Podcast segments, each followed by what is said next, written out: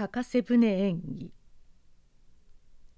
京都の高瀬川は五条から南は天正15年に二条から五条までは慶長17年に墨の倉領医が掘ったものだそうである。そこを通う船は引き船である。元来高瀬は船の名でその船の通う川を高瀬川というのだから同盟の川は諸国にある。しかし船は引き船には限らぬので和名称には釈明の定称にして深きものを京というとある京の字を高瀬に当ててある。築白円文庫の和漢専用集を釈覧するに表高くとも横ともにて低く平らなるものなりと言ってある。そして図には竿でやる船が書いてある。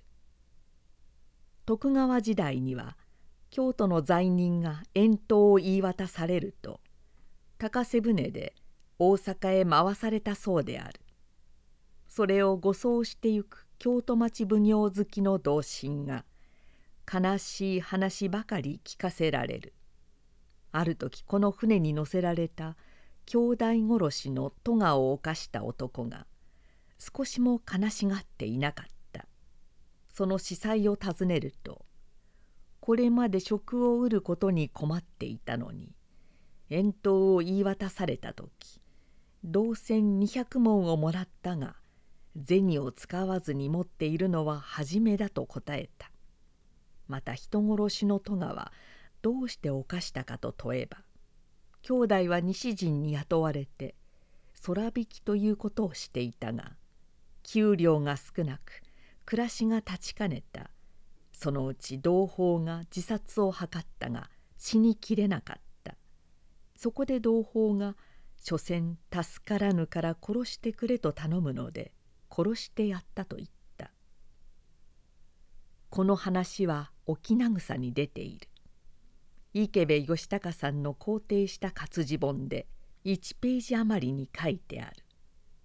私はこれを読んでその中に2つの大きい問題が含まれていると思った。一つは財産というものの観念である。銭を持ったことのない人の銭を持った喜びは銭の多少には関せない。人の欲には限りがないから銭を持ってみるといくらあればよいという限界は見いだされないのである。200文を財産として喜んだのが面白い。今一つは死にかかっていて死なれずに苦しんでいる人を死なせてやるということである。人を死なせてやればすなわち殺すということになる。どんな場合にも人を殺してはならない。沖縄草にも教えのない民だから悪意がないのに人殺しになったというような批評の言葉があったように記憶する。しかしこれはそう容易に杓子定規で決してしまわれる問題ではない。ここに病人があっ死に瀕して苦しんでいる。それを救う手段は全くない。そばからその苦しむのを見ている人はどう思うであろうか。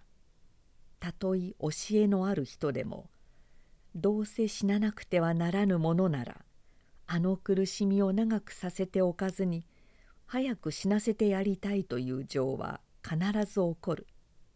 ここに麻酔薬を与えてよいか悪いかという疑いが生ずるのである。その薬は治療でないにしても薬を与えれば多少死期を早くするかもしれない。それゆえやらずにおいて苦しませていなくてはならない。従来の道徳は苦しませておけと命じている。